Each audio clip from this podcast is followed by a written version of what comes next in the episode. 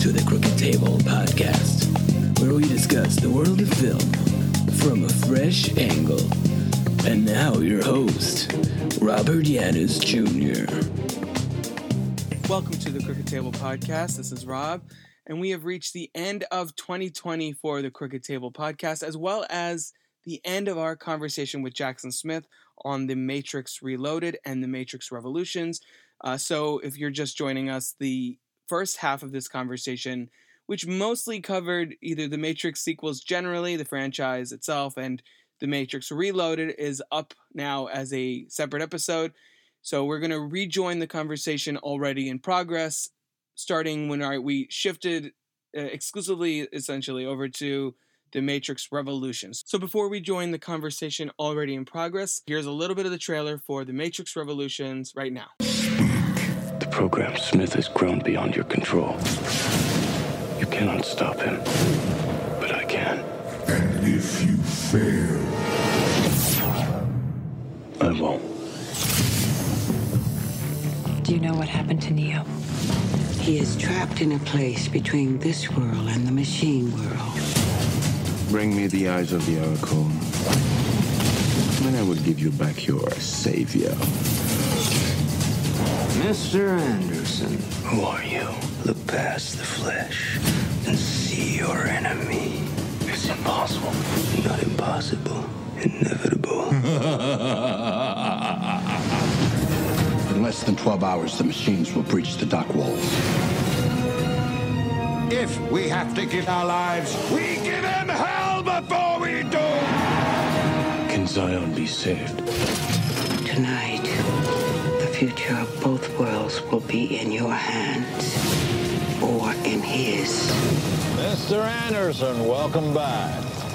We missed you. It ends tonight. So into Revolutions, it's very much focused on the the military aspect of it. Obviously, that's it's like as you said earlier, so much of it is set in the real world. I think that's part of why the Reloaded Yes. feels like so much more fun in a way, just because there's more there's more of a sense of wonder, a sense of anything can happen in Reloaded and Revolutions. It's Yeah. just there's there's a, it, it starts. It feels very end of a trilogy in that it, it you know things start to feel Yeah. sort of slightly repetitive slightly like oh okay this is you know we have the big scene uh the in the entrance to club hell with trinity morpheus and seraph trying to get to neo and it's like okay this is like the lobby shootout Great from the scene, first yeah. one but now they're upside down i mean it's still fun but it's also like uh, we're running a little low, low on steam here uh, with certain aspects of this movie so that's one part that i I don't think works as well as they wanted to. I think Collin Chou, who plays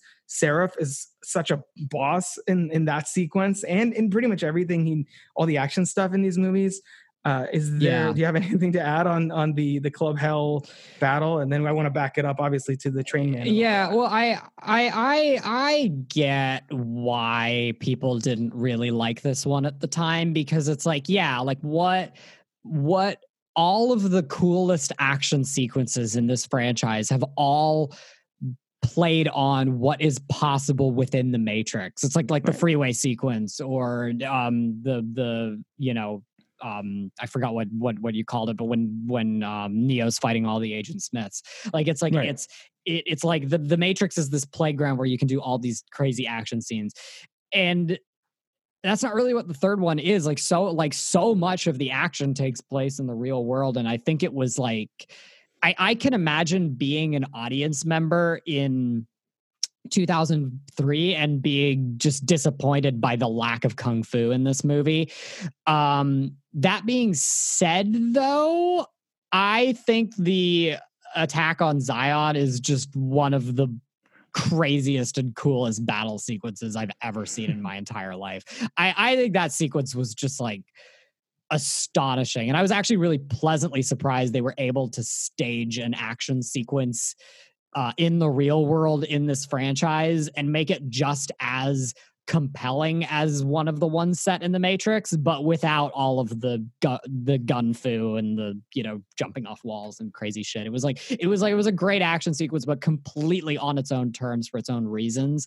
Um, ditto, honestly, with the final fight with Agent Smith, it's like it's it's Mhm. this movie is really it's something interesting. My um my roommate uh, Chris, who I watch these movies with, uh, is super into fantasy. He's super super into fantasy and and fantasy world building and and you know fantasy books and movies and um, TV series. Uh, and the third one was his favorite. He was like he was like yeah this this this is really really cool because he was like it feels like Return of the King. This feels like an epic fantasy final battle showdown movie and i was like oh yeah that's kind of what it is. It's not it's not like the first two movies which were very much a blend of that but also like sci-fi and kung fu movies. Like i feel like i i, I feel like this third movie is very strictly like a epic fantasy battle movie. That's just what it is. It's like it's it's like a Lord of the Rings movie. It honestly it felt it felt most like watching Return of the King or Two Towers. You know, the that the the Zion battle sequence definitely has big Helm's Deep vibes.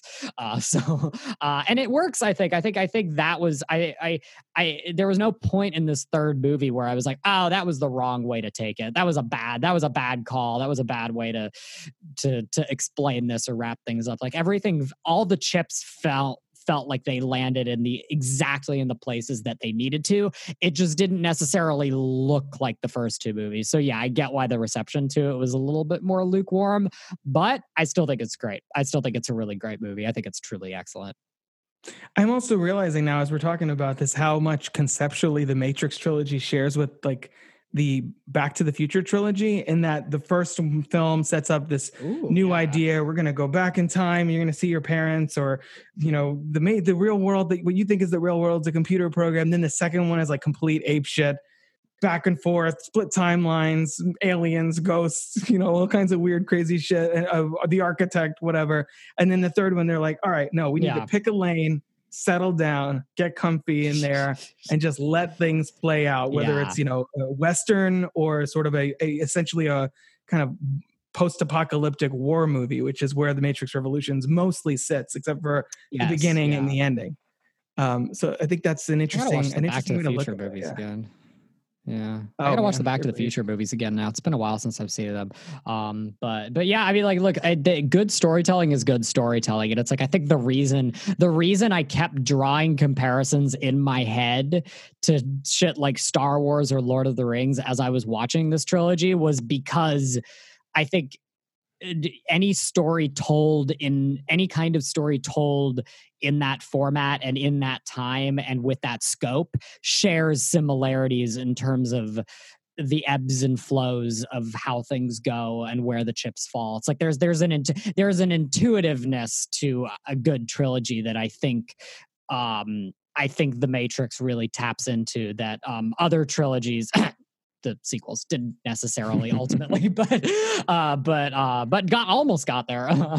um, but yeah, no. So I, I I definitely I definitely dig this one, but it is it is definitely it is definitely like okay, we've wound everything up. Let's all just let's just watch it all play out. Let's watch it all go where it needs to. You know. Right. And it's supposed to be the big payoff for so many of those supporting characters we get tossed at us in the first like half hour of Reloaded. And I think it kind of works in that regard. Uh, but I, I want to back it up a little. So Neo has basically a, a literal sort of out of body experience where his mind is stuck in between the Matrix and and the real world, or eh, you know, stuck in in the train station, the Mobil Avenue with the train man, yeah, character actor yeah. Bruce Spence from who was in actually Revenge of the Sith briefly on uh crap what was the name of that planet i can't utapau he was the the tall dude with the, the he's you'll, also you'll know him if you see him yeah no well I correct me if i'm wrong isn't he in uh he's in the mad max movies too isn't he he's in i think road warrior maybe and he's also in the yeah, extended edition the pilot in road warrior in the extended edition of, of Return of the, the King, the yes. Mouth of Sauron. In that, yeah, yeah, exactly. So he's all yes. over all of yes. these different properties. Yeah. Uh, but he he's got such a cool a presence. Like, yeah, he does. He really does. Um, yeah. he's also in 2003. He was also did a voice in Finding Nemo, so he was strangely one of the highest grossing actors. Like as far as which you know the performance, the the box office performance of uh, of his releases wow. that year.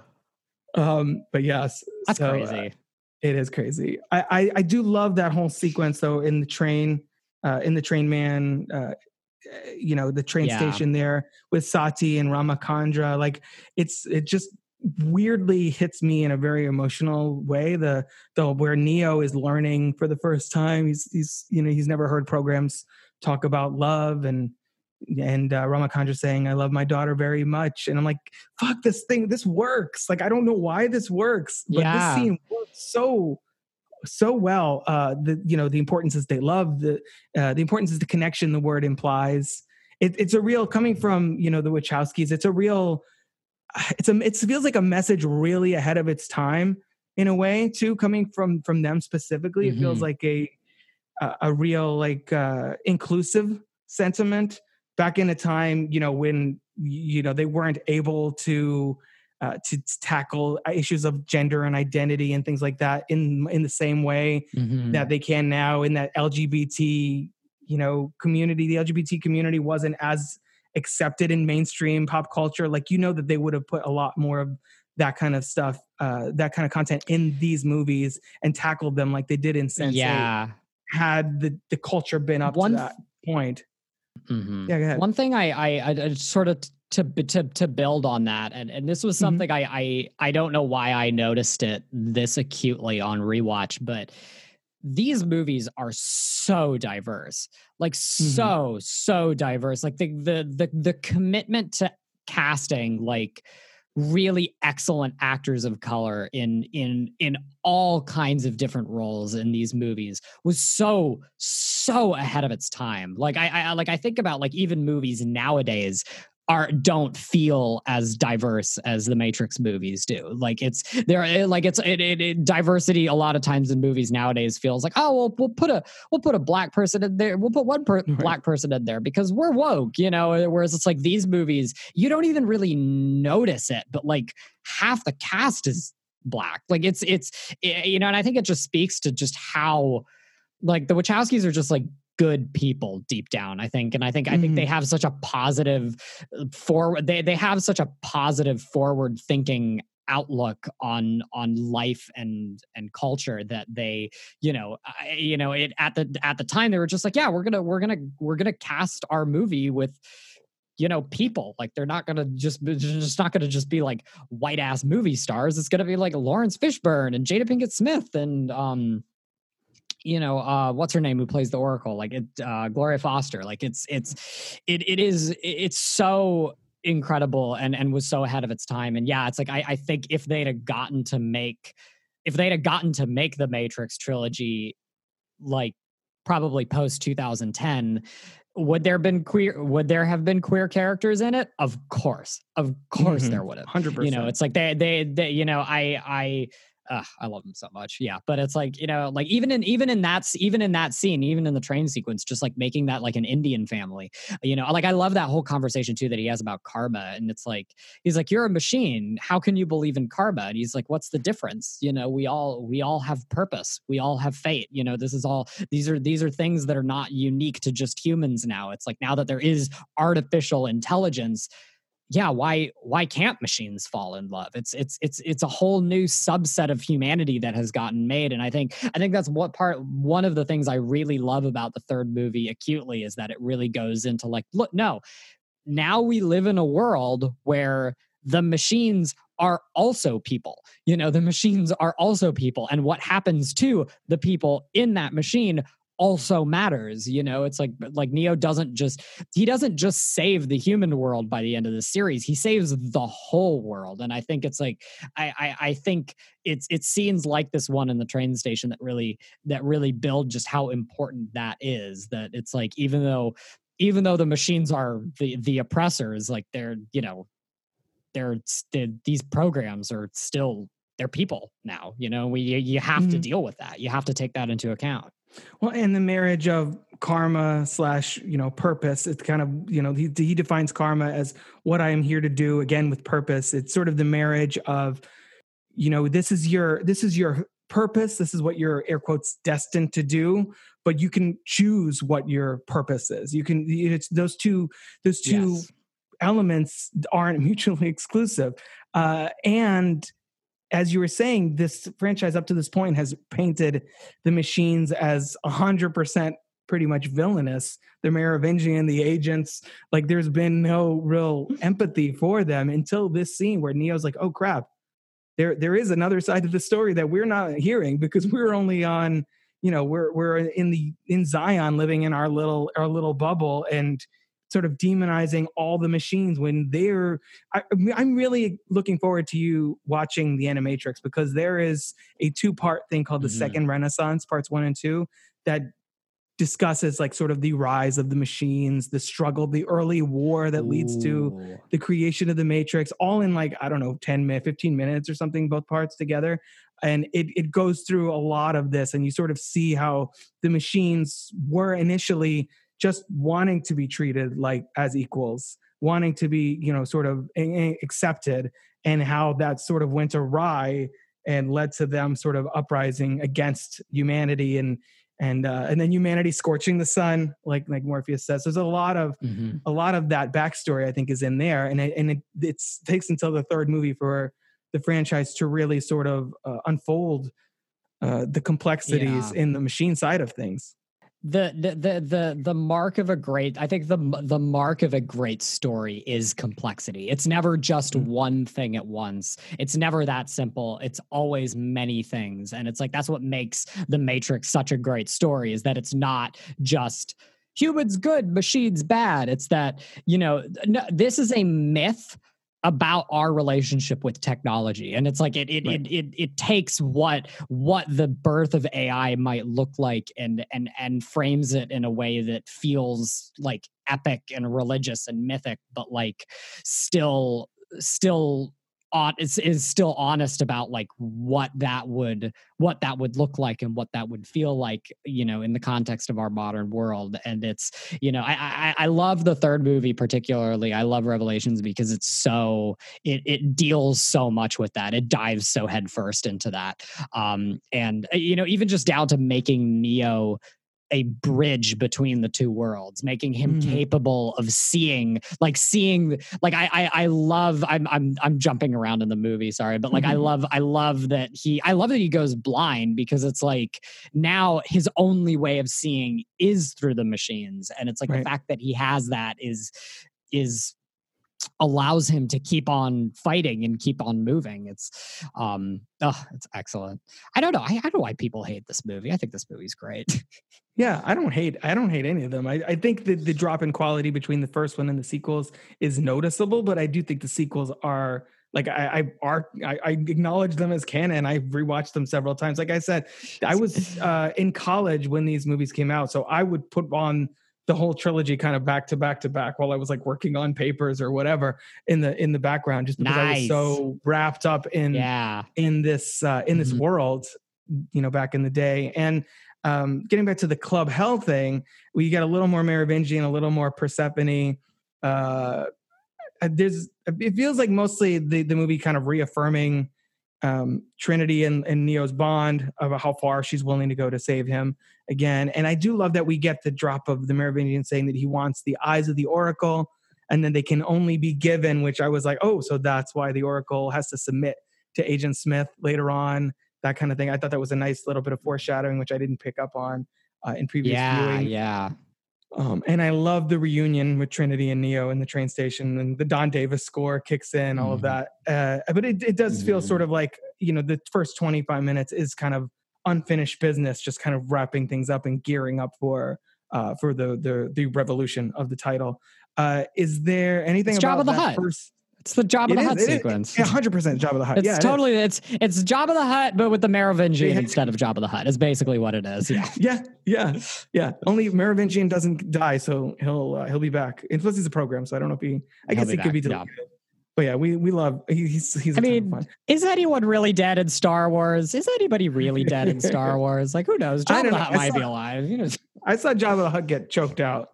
It, it looks pretty. It looks pretty. Uh, pretty permanent that's there. Um, he's not coming back through the force or anything. Um, uh, Job so of the then we Hut, a Star Wars story. I, I would have watched that. Actually, wasn't it I think Guillermo del Toro who was like, I want to make like a you know Godfather, but like Jabba the Hutt style, and uh, that would be Oh, did he Like, say that?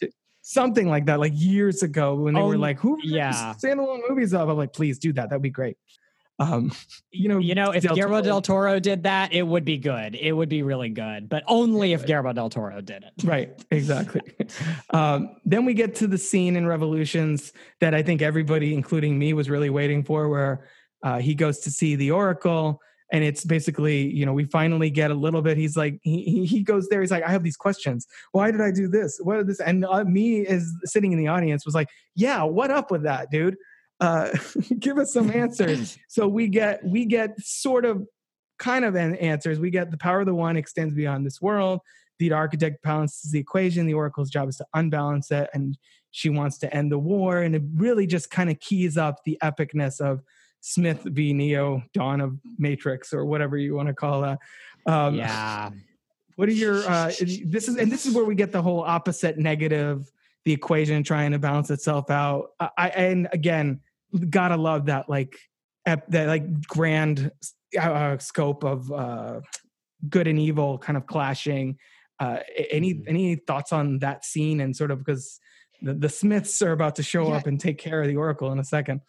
Oh yeah, the the the the it it it lends the story like a, a a mythic quality. I feel like like Yeah. it it it stops being like it stop like like Smith stops being just like a nuisance and he starts being like an actual threat. It's like no no no no you don't get it. He it's not that he's just like a a virus that's got out of control. Like he is your he is your he is the yin to your yang. He is your cosmic opposite.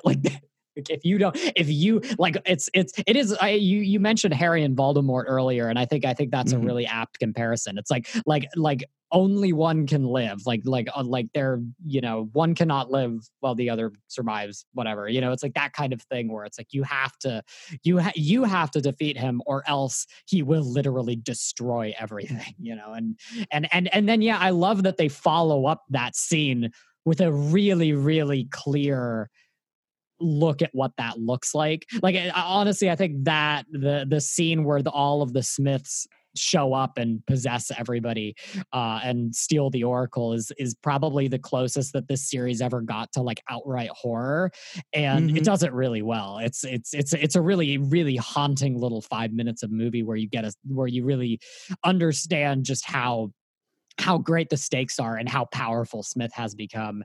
And you also get perhaps the the f- most hysterical evil villain laugh in a movie ever.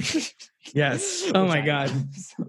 So it's yeah, it's amazing. Uh it's it's also for for Neo, it's the scene where he's you know, it's the scene where the movie really lines up the fact that you have these two trains speeding towards each other and they're going to collide. Yeah. You know, he, the threat of the the machines digging to Zion, Smith taking over the Matrix and beyond, as we're about to learn in a few minutes. But yes, the scene with Smiths, uh, the Mhm. Smiths, not the band, the the Agent Smiths, um, catching up with Sarah Sati, quotes Sati with the the cookies need love, like everyone does. Uh, the the not such a bad guy once you get to know me, all that like weaving is on fire in, in this scene. Um, he, he like oh oh god the uh the moment with the oracle he's like uh freaking out like oh why would she stay? Why wouldn't she leave? Or he picks up the cookies and throws them like maybe you maybe you knew i was gonna do that. Maybe you didn't. Like he's starting to crack even more than usual.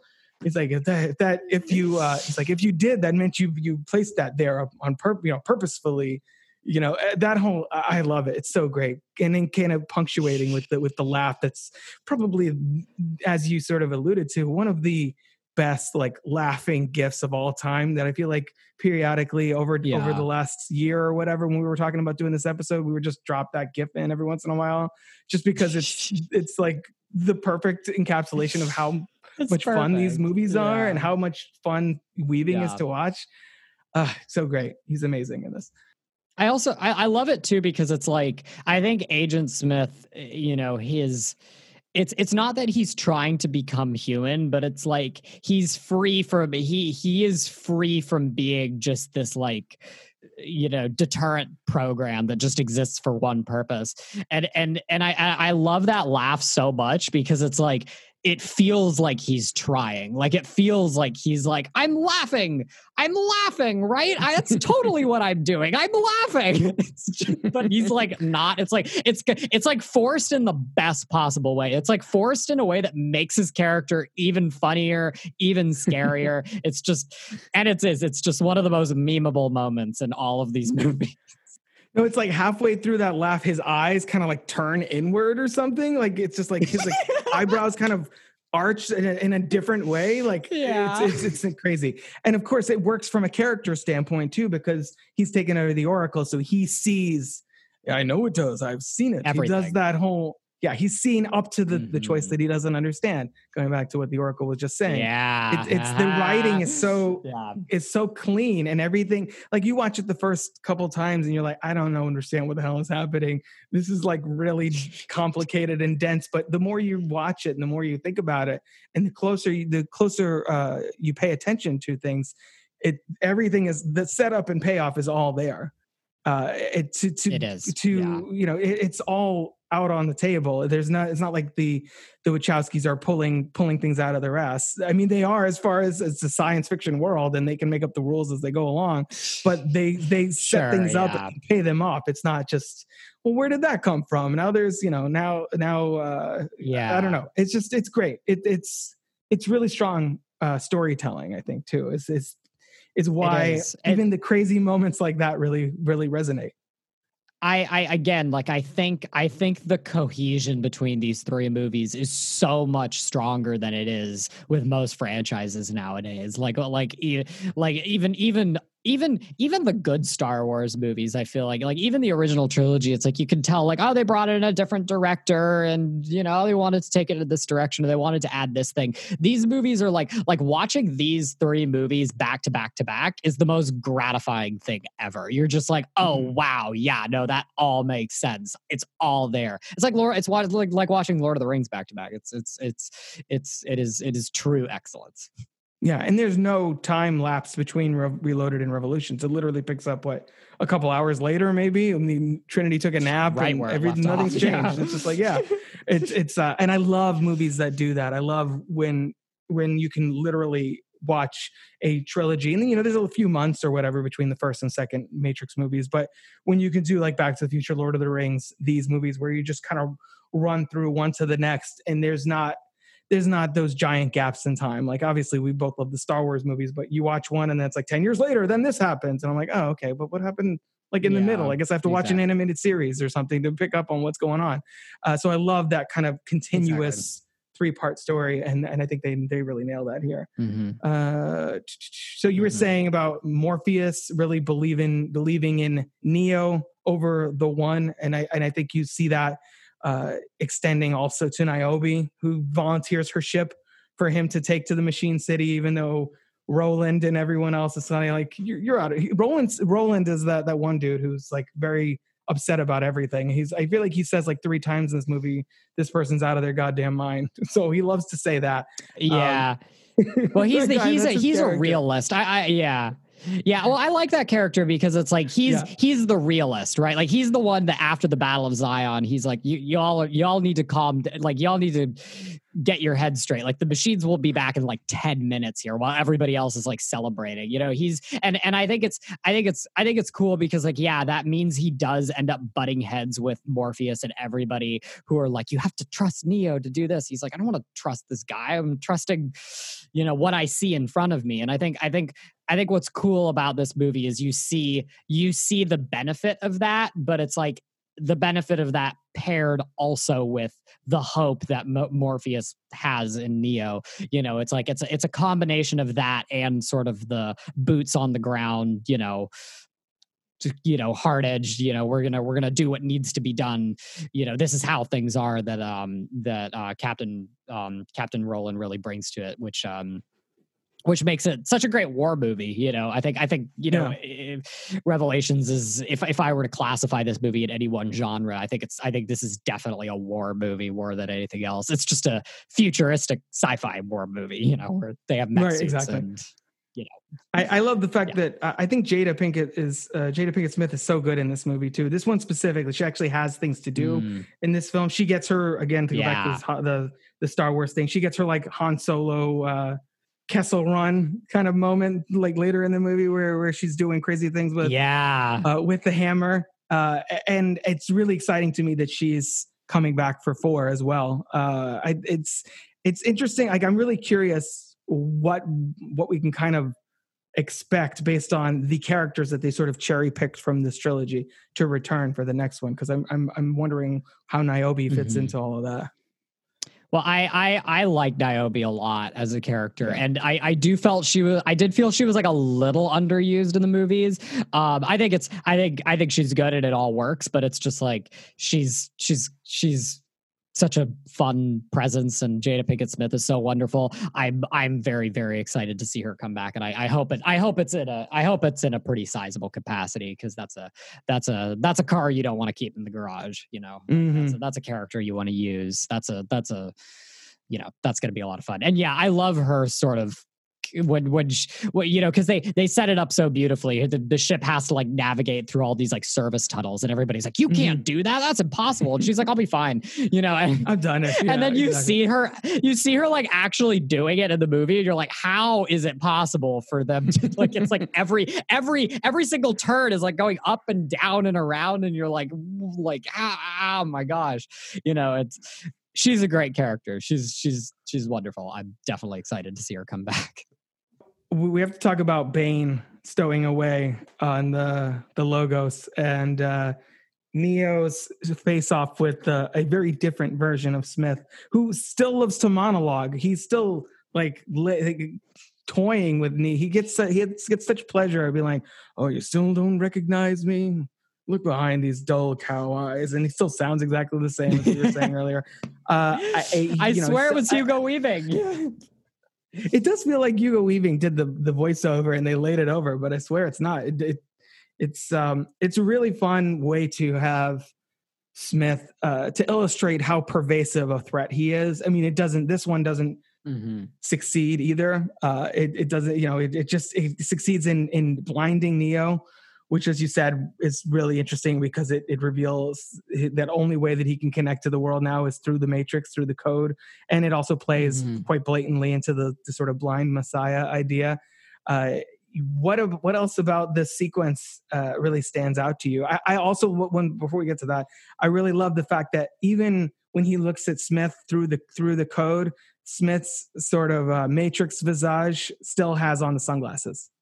That's cool oh yeah, you got you got to have the sunglasses. It's yeah. that's the that's the that's the look. That's, look. that's the that's yeah. the key to let you know. Yeah, it's again. It, I mean, it's like what I was saying with the ships. It's like I think good design, whether it's costume design or production design or whatever, like good design is specificity. It's oh, there is this little indicator that is going to tell you, oh, that's who this person is, or that's what this is. And it's like I love that the second that you see sunglasses, immediately you're like Agent Smith yes 100% like it's just mm. it, it's it's a it's a really strong choice and a really and a really strong indicator but um but anyway to answer your question uh i think what i love so much about that scene is that it is it is in it is a fight scene between all these characters who have been fighting in the matrix in the real world which was pretty which was pretty funny because it's like you know when obviously like when trinity and neo are fighting agent smith in the matrix it's like all this beautiful elegantly choreographed kung fu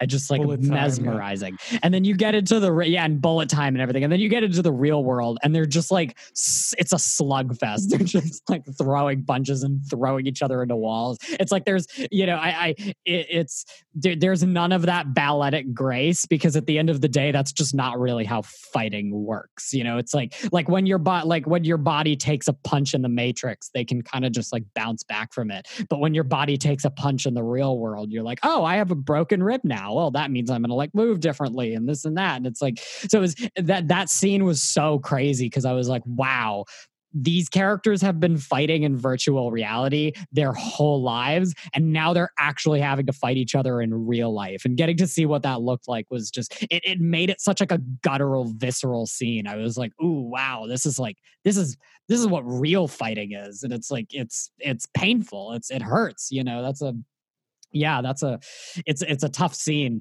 um like like he's when he's holding the knife up to trinity's throat like he's like cutting her a little bit so she's already mm-hmm. bleeding and it just it like adds like an extra level of like oh god like oh get in there and fix it like just you know it's um yeah, I, I I I love how uh, across all these movies, but specifically in this one, how how how well they distinguish the real world from the world of the Matrix, uh, just in terms of how people move, how they fight, how they interact with each other, how they bleed. Like it's all it's all in the Matrix. It's also heightened and stylistic, but whenever you're in the real world, it's real. It hurts. You know, it's there's it's bloody and and gruesome and painful. Um, yeah what is that moment where she's he's holding like the hatch door open and she she's like kicking him in the face and it's just like this all this blood yeah. and like bruising? Yeah it's it's really intense.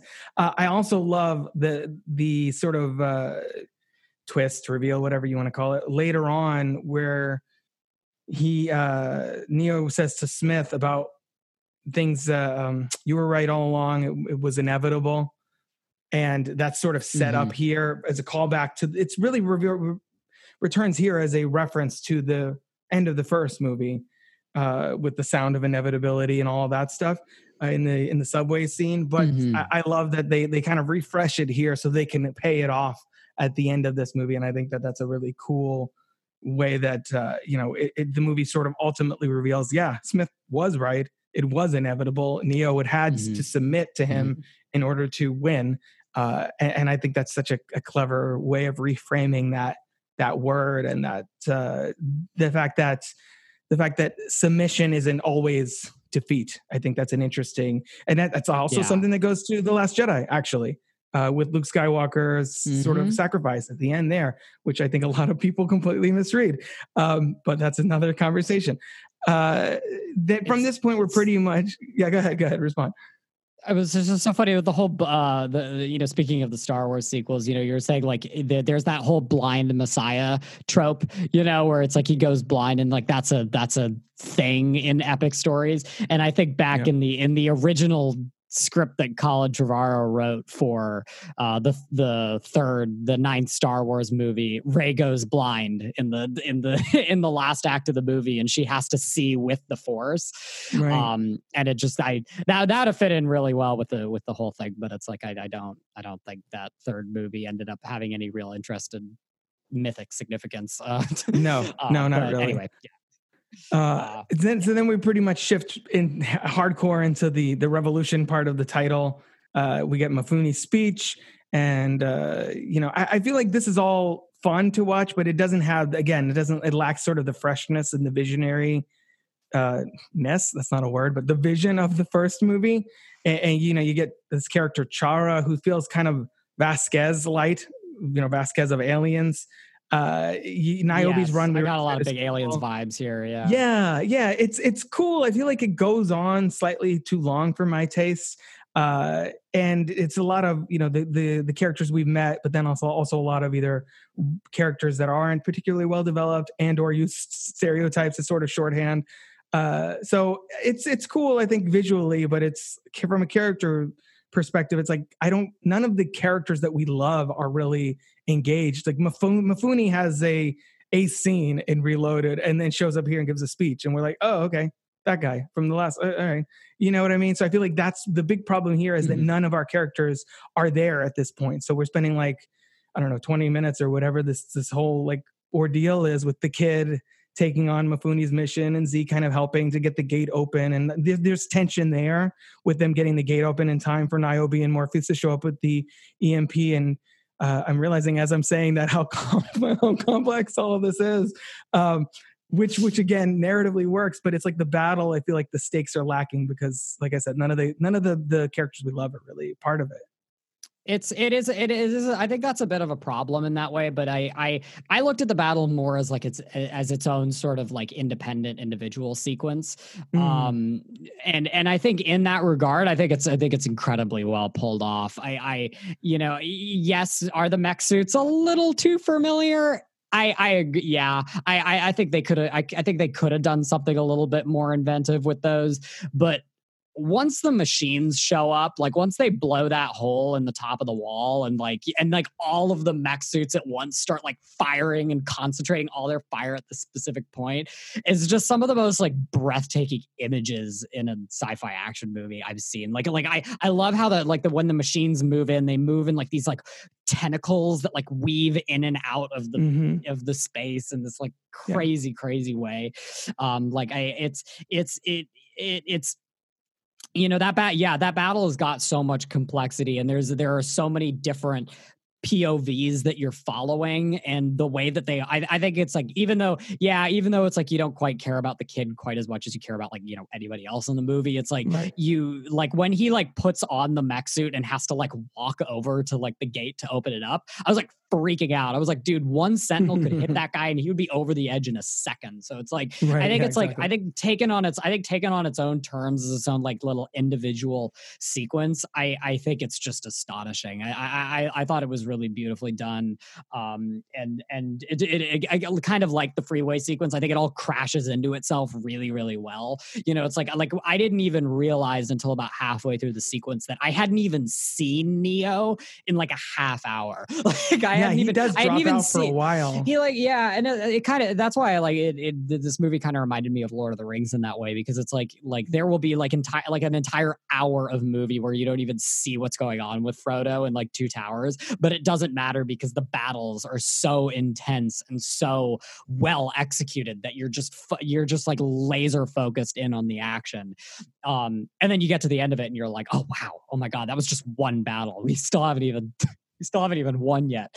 Um, Mhm. yeah, no, I was, I was just, I was, I was really, I was really impressed by it, and and and impressed too because the series, had, like I said, it had not really done anything like that up until that point. Like all the action had been really concentrated to just like fun, crazy stuff in the Matrix, but it was like it, it really showed that like I, I think that sequence really showed that you could still have really astonishing action in the real world it's just going to operate differently. It's like the people aren't going to be fighting with their cool awesome kung fu moves. They have to fight like these giant squid machines with like these giant mech suits but it was um as far as fighting giant squid machines with giant mech suit goes i i think this sequence was probably the best Yeah, I do. Like I said, I do like the way it all came together with the uh, the gate opening and and the kind of uh, in, intensity in that moment of trying to get it open before the uh, the ships like crashes into it and and kind of and you know Mhm. I guess kind of dooms them all. I do love that. Uh, but then we do eventually get back over to Trinity and Neo, and we actually see them fly over the fields uh, from the first movie where the human beings are grown, where all the pods are, yeah. which I thought was really cool. And I kind of forgot that we did I, that the, their journey took them right past that part of it because it's been a while since I've watched these. So when they, but when they flew into it, I, I immediately recognized it's like, oh shit, that's right, they're going through the fields me too Uh, yeah it's it was it's a really cool detail that I'm glad they they threw in there to uh, to give us again that sense of geography of the machine city and and you know where the fields fit in with the the uh, the source and um, and how they how they end up getting there by going over the the clouds and and seeing you know the, the kind of the beautiful clear sky uh, above. What what is Oh, sort of what do you think is yeah. the significance of, of that moment? Just like hope beyond the the darkness or or what is the what is that that I- moment to you yeah well i th- it's it's the last thing that trinity sees honestly Mhm. um if you think about it because like immediately after that the ship crashes and she dies but I, I i i love that you get her reaction to it that she gets to before she dies she gets to see the sky and just have this like moment of peace where it's like wow you know this is this is the world this is earth and it's still just as beautiful as it was before just you know shrouded under clouds and machines and shit you know i i yeah i i that that moment is particularly meaningful to me because it is it's it's it's it's kind of like a send off for that character you know she she fights so hard because she believes so much in in in in the light in the hope that it's like you know it's it's just it's it's great that she got to see that honestly. Yeah she gets a little she gets the uh the briefest confirmation that that that is possible. That there's still you know. Uh, Mhm. a sense of salvation for the human race and and beyond yeah like you're saying beyond all of this stuff uh and the, the battle with the machines that there is something perhaps more on the other side and yeah i guess it is sort of her her glimpse into i guess uh, into the afterlife too she gets a little bit of of that moment before uh well she does have a- kind of an extensive death speech at least where she gets to Yeah. say uh, yeah. she gets to express her true sentiment to Neo. She has a whole thing where she says, "You know, last Mm-hmm. time when I died, I I said I'm sorry, and then I was like, oh, that's my last thought to Neo. I'm sorry." Uh, so I I love that the it, it, the movie is self aware enough to be like, "Hey, remember the first one we killed Neo, then we killed Trinity. Now we're going to kill Trinity, but she's going to acknowledge, hey, last time I died, I didn't get to do it right. So I'm glad you for giving me the second chance." Yeah, it's I I remember again like uh, like talking about like when I saw this movie for the first time I was like uh well they killed Trinity? Oh wow you know but it's like watching it watching it this time I was like wow it's so it is such a beautiful send off for that character and so and so nice that she gets to have this closure with Neo um that she didn't necessarily the last time she died per so to speak um and Right. that she gets to sort of do it on her own terms i thought i thought i thought was really i thought that was really nice and again just speaking to Carrie-Anne Moss as, as a performer it's just a, it's just a really really beautiful beautifully acted scene Yeah, yeah, I think so too. And then Neo speaks to Deus Ex Machina, which is the giant machine baby face, whatever that thing is. Um, do they ever refer to it as that in the movie or is that just what they call it after the fact That's what they call it in after the. I mean, well, I also earlier in uh, with Reloaded, I, I referred to that the Smith battle as the Burly Brawl, which I think is what they called it during production. That's what the the track on the soundtrack Yeah, is yeah. called. The the one at the end is technically I think on set was like the Super Burly Brawl. Uh, the one that we're about to get to with the Smiths. So they're just Yes. like, yeah, it's just like behind the scenes, like shorthand for the different sequences. Uh, but yes, uh, so Mhm. he kind of you know strikes a deal with the machines uh program smith has grown beyond your control which i love you got you got to love when the hero and the villain team up against an even worse villain that's a classic uh you know storytelling Yeah. device and and i love the I- fact I that love Smith that- I- has yeah. evolved to that point yeah go ahead sorry No, exactly. Well, no, I I love I it was it was it's it was one of the things that I feel like I really appreciated on this rewatch was that it was like at, at the end of the day the the machines were going to be like the the the machines had their own version of a pandemic and that version and that was Smith you know it was it was a Right. disease that was literally going to wipe yeah. out their entire Yes.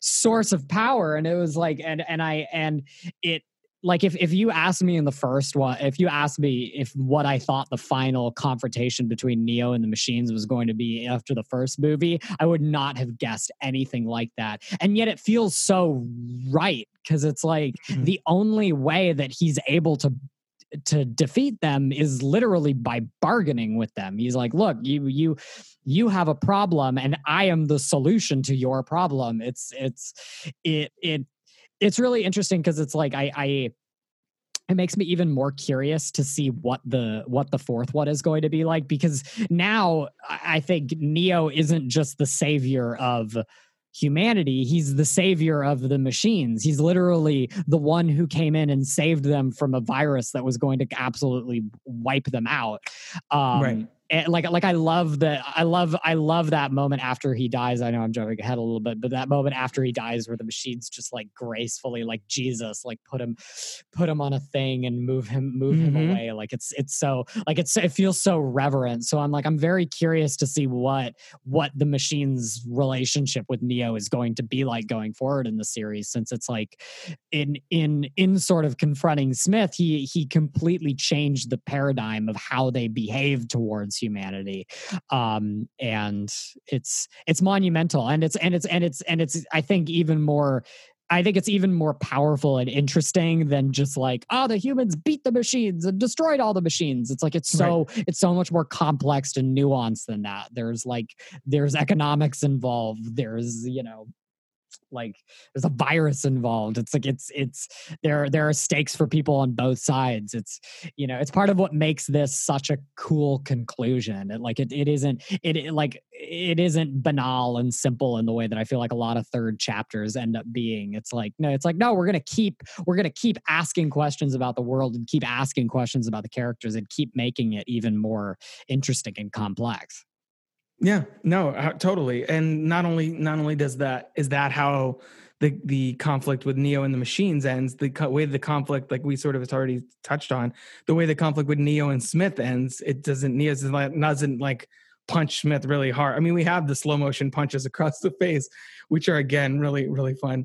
Uh, but Oh, but then it's then he he gives in to Smith, which is thematically satisfying, but you know, uh, it- it- not what you expect. And also, just as a side note, there was a another. There was actually there's actually been three video games based on the Matrix. There was the Matrix Online, which had a continuing story, and there's a whole thing in there which I've I didn't play that, but it was live from 2004 to 2009, where Morpheus like a world of warcraft type dead. game right yeah Yeah, yeah, yeah, exactly. Morpheus is Oh. supposedly dead, but it's unclear. His his body and Neo's body have never been really found, so it's unclear what the hell's going on with that, or even if that's going to be canon with the fourth one. But there is a alternate ending to the, the Revolutions after the Super Burly Brawl in this other game called The Matrix Path of Neo, where you get to that point, and I- I think there's like this. um there's like these very like rough animated little figures and i think it's supposed to be the wachowskis and they're saying yeah you know we we this is how it goes in the movie but that's not very satisfying for for a video game so here's something else that we've Oh came we've come up with and so smith like becomes i think he takes pieces i think there's pieces of the buildings and vehicles and he becomes like a big mecha smith and this is what you fight in the final level it's on youtube if you care to get a glimpse of any of this oh mess. my gosh It- there's a big mecha smith that you fight at the end of the matrix path of neo because they, they're just trying to go for the most epic boss possible for the, the very last level of this video game uh, rather than you just being like your your your final mission is let you know let smith take you know absorb you um i think that it's just it's just a really fun way to completely to completely flip it. And then i think at the I- very end you see the sunset or the sunrise and it's like we are the champions is playing. It's really weird um but definitely worth checking out.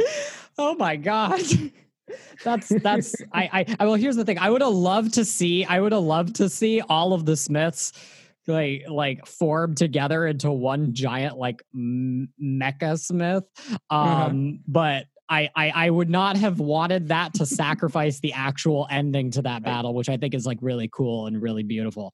Uh, so, but that would have been cool to see. Maybe they, maybe they, I bet they wanted to do that, and then they just didn't have the money to. I, they were, I Maybe. they were like, like Warner Brothers, giant mech Smith, and they were like, you can have everything, but you can't have everything. But uh, I I love that. I love that battle sequence though, Yeah, between him too. and Agent Smith, where it's like raiding. It's just oh. Oh, it's so cool. Um, like when they're like falling down between the between the buildings, and you see like all of the Smiths like looking in from the windows. It's just like mm-hmm. like this movie has just some of my favorite images in a movie that I've seen. It's just it's just breathtaking. You know, when they like hit each other and like all the rain just like goes away and it's like this giant bubble of air. It's oh, so cool.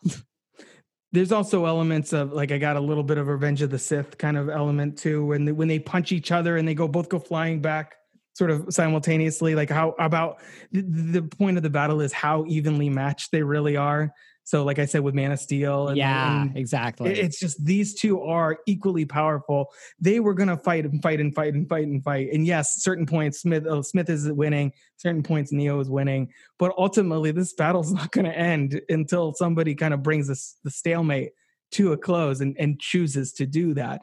Uh and, and you know the, fact the fact that smith can fly now uh, it's a very anime inspired sequence. And i say this as someone who hasn't even watched that much anime but i can t- I know you, you could just feel it in the air that it's anime inspired and it's hard for yeah, it's hard for me to imagine the Wachowskis coming up with and, and like uh, Warner Brothers saying no to them because I feel like it feels like they were able to do so much with this scene. I feel like it's the kind of sequence that some people might be like, okay, this is overkill, but I, t- I, I think they can go fuck off. I think this is so much like it's, It's the like- whole I- point it's is like- it has to be epic. It, it, and the fact that it's darker, that it's set in, in night, means that any of those little like CG imperfections that were so noticeable in the previous movie, you can gloss right over it because it's it's easier to hide those scenes. yeah, here. exactly. I just like people who think that scene is over the top. I'm just like, did you watch any point. of the other Matrix movies? like, did you? Yeah, Like, oh my gosh, I, I, yeah, it's, uh, it's, it is, it is really. I, I think it is such a powerful. I, I think it's such a powerful final fight scene of this, of this series because it's like at the end of the day that's you know that's what it's been about is this is this tug of war between between you know the force of hope and good and choice and the you know the machine like and i think smith is sort of the perfect embodiment of that it's just like this this this thing this this intelligence that just you know con- is has gotten so powerful that it's just consuming everything and it's like it's it is it is one of the most epic fight scenes in a movie i have seen and it it, it continues to blow me away And of course, we get the "Why, Mr. Anderson," which again, kind of like the uh, the the the speech preceding the burly Brawl thing. The, the purpose that binds us. Now we get the whole why, Mr. Anderson, why do you persist? And he gets like a southern accent there, which I was like, where did that come from? Like, wow, Mr. Anderson, why do you persist? I'm like, where did that come from? But sure. Uh, uh, that whole thing about how um, is it for peace? Maybe it's for love. And like there was a point where I had that a lot of that memorized. Illusions, Mr. Anderson, vagaries of perception, temporary uh, temporary constructs of a feeble human intellect trying desperately to justify an existence that is without meaning or purpose. This is from my memory right now. I'm not looking, reading anything because I've seen this so I- much, I and that monologue makes great job. Thank you. I I just love Yeah. the way he delivers it and the way that it's uh, it's just it's good shit. He's it's it's such a great moment. and i and i love neo's response to it i love that response to it when he's Mhm. just like i choose to you know I, I i because because i can because i because i have that ability because it's because it is within my power to decide my own destiny. And it's like it's it's again it's like it's it's his superpower. It's like it's not his superpower isn't that he's you know can fly or you know blow up buildings or this or that. It's like his superpower is that he understands that at the end of the day you you you you make your own decisions and you make your own fate. And it's like that's that's something that smith just doesn't seem to have any concept of he's like why what keeps driving you i'm so confused yeah, Ah, he's so a great, frustrated. great, it's just great like it's it's great. It, it's amazing how he goes on for like I don't know a minute or and change, just like asking him, "Is it this, this, this?" It's multiple choice, motherfucker. Give me an answer. And then Neo's like, "No, none of those." i like, think "Damn, yeah so close. it's i this this movie is so this movie is so like deliciously cheesy in that it's just like it's just not Yeah. afraid to like it's not afraid to lead into these like huge huge huge over the top moments that are just like like like you, you don't even really notice that smith is monologuing in that moment just because you're like you're just so wrapped up in it um in all of it it's it's great So then uh, Neo realizes that it- it's inevitable, lets himself get taken over by uh, by Smith. Of course, it's the Oracle Smith, which is why you know, which is why he's the one that's fighting. Uh, that that you know, because the rest of them just going to enjoy the Mhm. show, that whole thing. Uh, and then the deletion, uh, I guess, message starts getting sent out, and Smith starts to glitch. I think when I first saw this, it took me a, a couple watches to really be like, wait, what's happening? um i don't know if i was just really Yeah. dense or what was the, what was going on but you know there's so much happening in this world is so complex that i think you don't really put together oh that's why neo had to do that because he's connected to the source and that's how you had to get smith touching the Yeah. source so that the, the source could just delete smith uh like whole cloth from the it, matrix and it doesn't and yeah it doesn't explain it to like it's interesting Right. in, in, a, in a series that's all about like explaining things to you it's really interesting how that last beat that final death scene is just completely communicated through visuals uh, i don't know if it entirely worked quite as well as it should have since i i think i speak for both of us when i say that it didn't it was a little confusing on first watch, but Mhm. I don't know. The emotion of it felt right. It was like I, there was something there was something that rung really true about like what I was seeing on screen, even if it was like I didn't quite understand until later what exactly happened. You know. But upon rewatch, I think it, it it's the it's the kind of conclusion that I think gets stronger and stronger the more you watch it, and the more you're like, oh, of course, this is the way. It was inevitable. It's the only way this could end. I mean, how it, it's it, it it's a beautiful way to wrap up that that story, and for all for all the mm-hmm. the action and all the fighting that Neo does, his his real act of heroism was giving giving up, kind of like giving in to what his you know what he was capable of achieving in that moment and and then you get that real cathartic you know the kid kind of running around. He does he even does like a little hop at one point that always cracked me up. It's like the war is over and he kind of hops up yeah, yeah. and runs around. I was like jesus what a doofus. Um but uh the, the war is over this or the war is over and you get that really like kind of uh powerful moment when everybody's reacting start you know again link kind of leading the charge and the emotional response to something big happening uh and you get the morpheus and, ne- and niobe uh you know thank you neo thing uh, I, I really like that again for all the stuff I've bitched about all these supporting characters, and I'm like, do we really need this many people? The way that it ends with Link and everything, I, I really think is is pretty is pretty powerful and pretty special. And then especially being intercut with, like Yeah. you're saying, Neo being sort of carried away, very much a messianic figure uh, by the machines. I, I think is it's so like they're so careful with his body too. They're like, this dude is our Jesus Mhm. now. It's like, are they gonna? Are, is he gonna be their one? Yeah. And like, yeah, like how, how is that relationship gonna shift in four? I'm I'm very curious. Uh, but before we get to four It- and our brief thoughts on that, but go ahead. You want to say something? Well, I was kind of kind of that, you know. I I, Yeah. I I like I this movie. It doesn't end abruptly, but it it like there's no epilogue. Like there's no there's no oh, and then and then this happened. And then there's Mhm. no there's no Frodo going back to the Shire or you know celebrating with the Ewoks or stuff. Like it ends and then you're out of it. Which I think I don't know if you need anything else. And I well, I mean there is that scene between the oracle and uh, the architect uh, Right. in the matrix with the with the beautiful sky uh, which I, I i feel like too is like i feel like that sky is very evocative of very intentionally evocative of the sky the actual sky that um uh Trinity sees right before Yeah, she dies when they totally. go right above the clouds. It's a, a yet another kind of like cool callback within itself. But it's like it, it was interesting. Like I left the movie being like, oh well, what happens to humanity now? Like what what happens to humanity and the machines? And and and, and the movie doesn't concretely answer that and i and it, it, it it's a little frustrating but i think it's at the same time it's like it's it's cool because it allows it to exist more in your imagination after the fact. You're like, well, what does happen now? Well, it's like anything, honestly. Like the the the, paradigm of the world has shifted once again. You know, now people can choose to leave the matrix if they want. Like there's a, you know, it's it's a it's it's a it's a it's a it's a it's a somber but weirdly hopeful ending, which is why I I I love that thing that the Oracle says to the architect when he's like, "Did you know that this was going to happen?" And she's like, "I didn't know it was going to happen. I believed it was going to happen." You know, it's a it's Yeah, a, it- it's a it's a good it's a great uh, button to the movie, but it's not what I expected necessarily. You know, For for sure. Yeah, we we get the little uh first one. I love the the, the Matrix reloads, uh, and you get sort of the black cat kind of glitch, which is a reference to the first movie. That it's a glitch in the Matrix. The black cat walks past and then kind of re, re, reloads, and the, another black cat walks right past.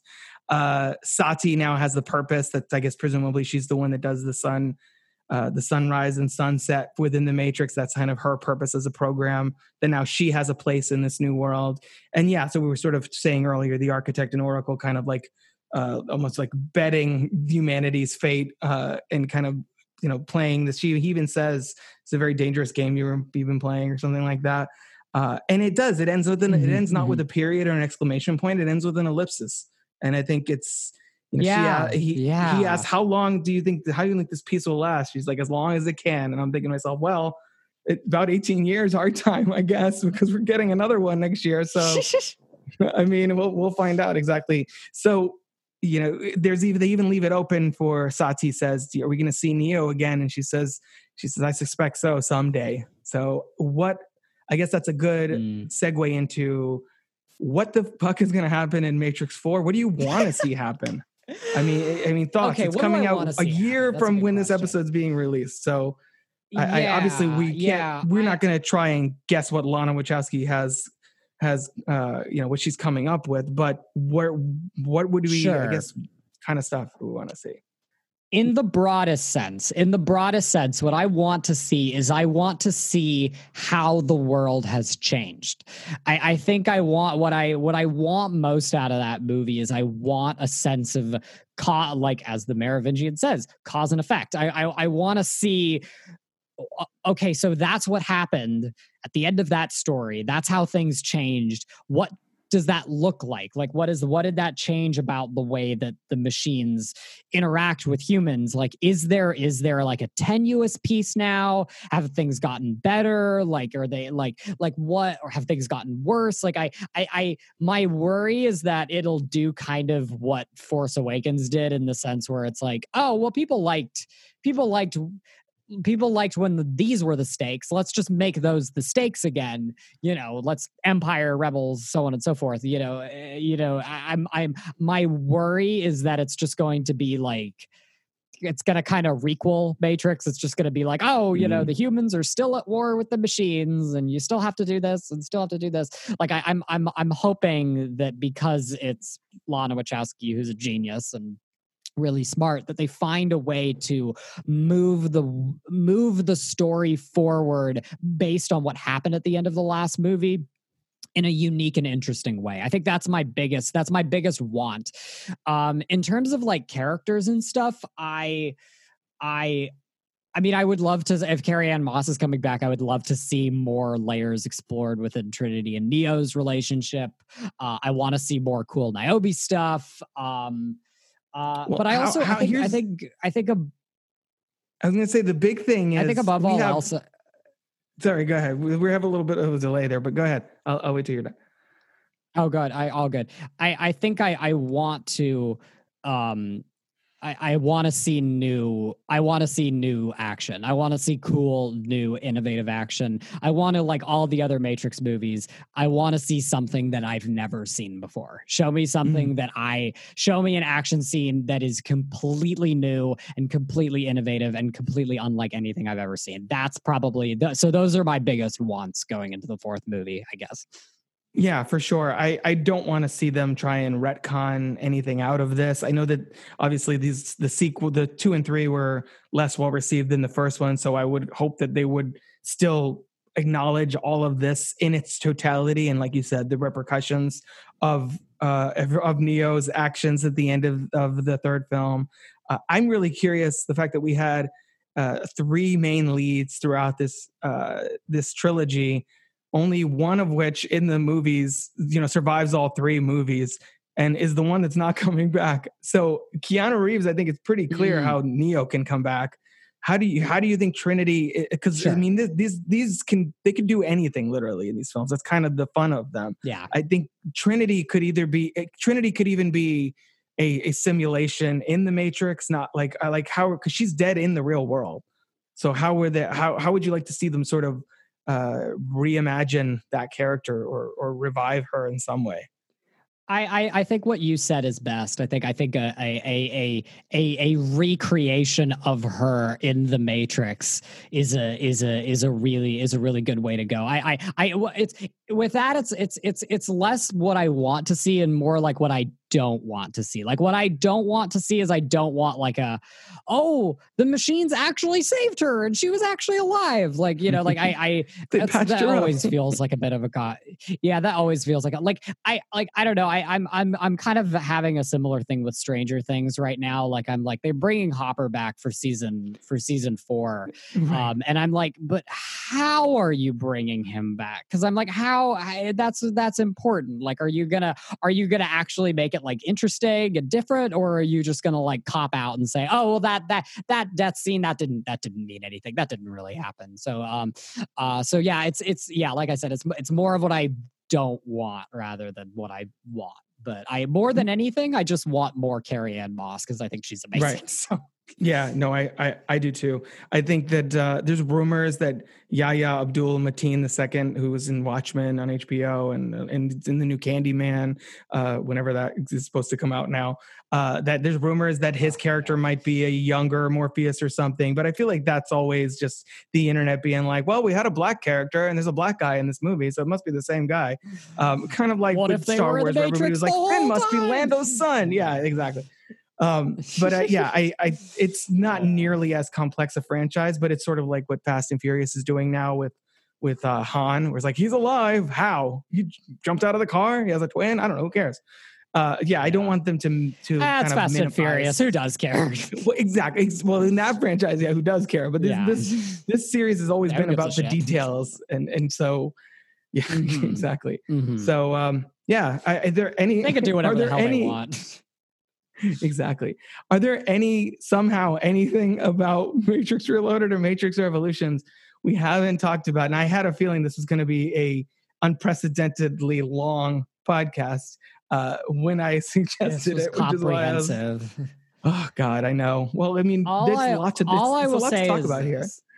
Yeah, all I will say is this. If you are listening to this podcast and you're the kind of person who saw these movies when they came out and were disappointed by what they were, I would strongly recommend not only revisiting this with fresh eyes, but revisiting the whole trilogy back to back with fresh eyes. Because I think it's like I I I I think if these movies would have come out nowadays, I think they would have been a lot better received um, by both critics and audiences. I think just like audiences have gotten smarter. I think I think critics too have gotten smarter, and I think at the end of the day, I do think these are great movies. I I, I, I stand by what I say. I think this trilogy matches pace with Star Wars. I think it matches pace with Lord of the Rings. I think it is I think it is true true filmmaking excellence and if it disappointed you then I give it another chance cuz you might you might be surprised.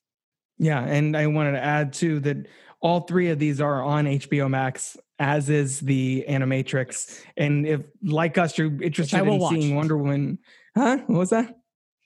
I just said I which I will watch. I'm going to watch it. Right, right, exactly. And and if like us, you're interested in seeing Wonder Woman 1984 not in a movie theater, you probably already have HBO Max or will be getting it very soon. So uh, might as well watch the Matrix movies while you're on there. Uh, Jackson Smith, can you tell people where they can find you on social media? So my Twitter uh, is it's Jackson C Smith, so it's a little C in the middle. Um, and then uh, if you just type in "real screen fever," that's uh, Adam and I's uh, Twitter account for our YouTube page. Uh, hopefully, we're going to be posting more stuff on there uh, in in the coming months. Uh, and yes, I am. And then if you search "real screen fever" on YouTube, that's or just "screen fever" on YouTube, that's where all all of my video essays and podcasts are. I am so fried. I I haven't talked this long about a movie with anyone for a long time. so if I'm a little jumbled, that's why. But yes, no, That's. Jackson C Smith 95 on Twitter and then Screen Fever on YouTube. Um, yes, yes, and that's where you Yeah. can find everything. Awesome. Well, thank you for coming on. I know this went way longer than I think either of Ah. us kind of expected, but it's it's we wanted to. This was these great. This was awesome. epic epic treatment. So uh, uh, this is I think, Yeah, by far they're epic the movies. Episode. Yeah, exactly, exactly. All right, Jackson. I think that's pretty much all we've got. Thanks so much for coming on. We'll get you on again soon at some point. And uh, yeah, looking forward to Matrix Four in one year. Yes, yes. Thank you so much for having me on, Robert. It was a pleasure as always. So there you have it. That was the end of our conversation on the Matrix Reloaded and the Matrix Revolutions. Big thanks to Jackson for coming on and doing that epic two-part uh, episode on those uh, those movies. And that'll be it for the Crooked Table podcast for 2020 as well. Thanks everybody for listening this year, and we have a lot of exciting things planned for 2021. Probably going to skip the first few weeks of the year just to kind of recalibrate and get things ready and, and relaunch. Uh, start the new the new year off in a uh, in a stronger than usual fashion. So stay tuned for that. In the meantime, this has been the Crooked Table Podcast, and I've been Rob. This has been a production of CrookedTable.com. All rights reserved. Z R double O K E D.